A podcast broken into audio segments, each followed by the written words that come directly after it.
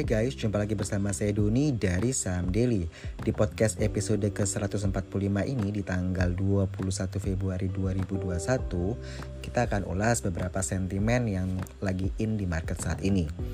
Sentimen pertama itu adalah insentif PPNBM untuk kendaraan bermotor yang diberikan untuk kendaraan di bawah 1500 cc ya untuk kategori sedan dan berpenggerak roda 4x2. PPNBM itu pajak penjualan barang mewah ya. Jadi kan kategori uh, mobil itu kan kendaraan mewah begitu ya. Jadi ini diberikan untuk kendaraan di bawah 1500 cc. Pemberian insentif PPNBM ini dilakukan secara bertahap selama 9 bulan ya, e, dimulai 1 Maret 2021 hingga 31 Desember 2021, di mana masing-masing tahapan itu 3 bulan. Jadi untuk tahap pertama, 3 bulan pertama insentif PPNBM itu sebesar 100% dari tarif. Untuk tahap kedua, Artinya tiga bulan kedua itu insentifnya cuma 50% dari tarif. Sedangkan tahap ketiga, tiga bulan terakhir ya, itu insentifnya 25% dari tarif. Sentimen kedua kita juga melihat bahwa Bank Indonesia menurunkan suku bunga acuan sebesar 25 BBS ke angka 3,5 persen. Jadi selain itu suku bunga bu, uh, suku bunga deposit juga diturunkan menjadi 2,75 persen, sementara suku bunga pinjaman diturunkan menjadi 4,25 persen. Sentimen lainnya, Bank Indonesia juga menetapkan rasio loan to value atau financing to value itu untuk kredit itu 100% untuk semua jenis properti. Artinya, di sini bank itu diizinkan untuk memberikan kredit senilai 100% harga properti tersebut kepada orang yang mau membeli uh, rumah dengan skema KPR begitu ya. Sehingga konsumen itu tidak perlu membayarkan down payment atau DP atau kita bilang kalau mau beli rumah ya udah DP 0% begitu ya. Tanpa DP maksudnya seperti itu. Tetapi pemberian pembelian LTV 100% ini hanya berlaku untuk bank-bank yang mempunyai tingkat risiko kredit bermasalah atau NPL non performing loan-nya itu di bawah 5%. Sedangkan untuk bank-bank dengan tingkat NPL di atas 5%, kebijakan LTV-nya itu yang berlaku adalah sebesar 90 hingga 95%. Seperti itu ya. Jadi itu tiga sentimen yang ada di market saat ini. Lalu untuk saya lihat di Instagram Saham Daily ini banyak yang minta review saham SMGR ya. Uh, Oke, okay. SMGR kita buka dulu ya. Uh, catatan kita di SMGR ini Semen Indonesia Persero TBK ya. Kita melihat bahwa memang SMGR ini dia akan bersinergi yang positif ya dengan Taihyo Semen Corp ya atau kita singkat TCC di mana eh, TCC ini akan membeli sebagian kepemilikan SMJB. Jadi SMJB itu kan anak usaha SMGR ya. SMJB itu solusi bangunan Indonesia TBK ya.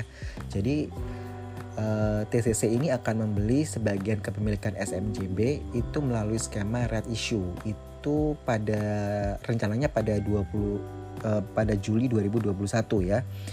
Uh, masih beberapa bulan ke depan.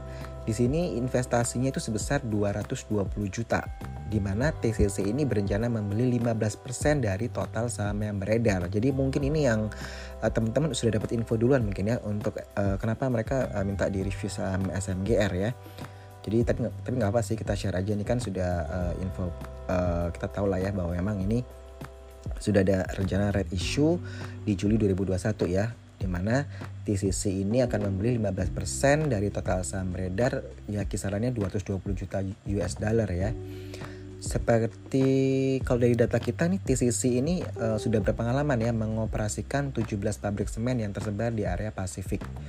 Ini Jepang, Cina, Amerika Serikat, Vietnam dan Filipina ya. Dan ini tentu akan menguntungkan untuk SMGR ya.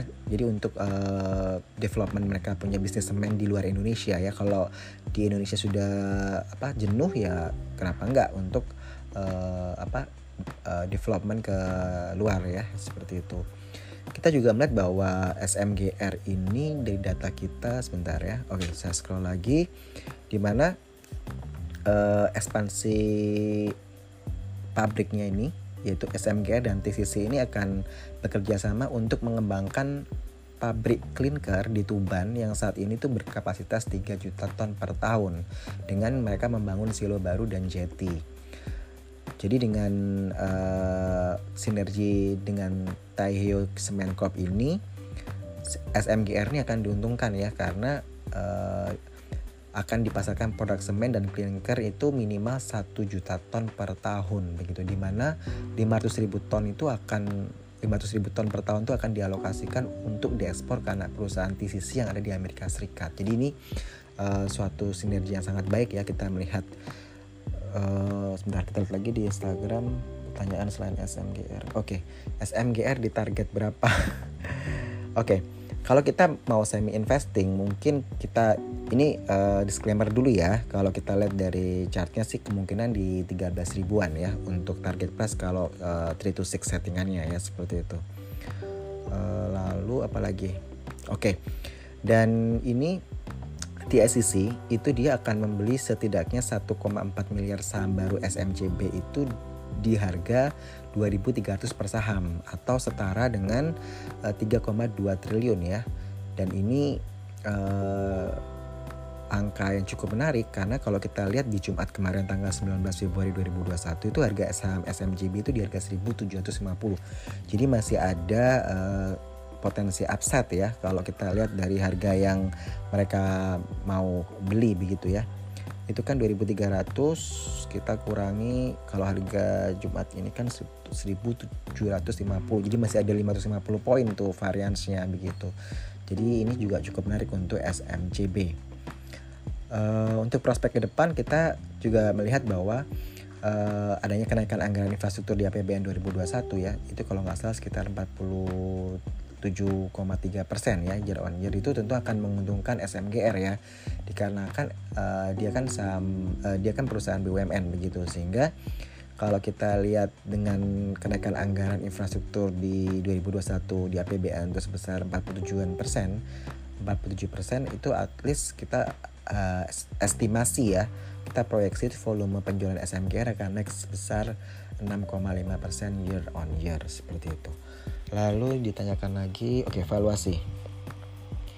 Untuk teman-teman terima kasih ya yang udah banyak uh, tanya apa DM ke kita tanya saham-saham ini. Jadi kita cuma ambil satu saham aja ya supaya nggak terlalu banyak yang kita ini.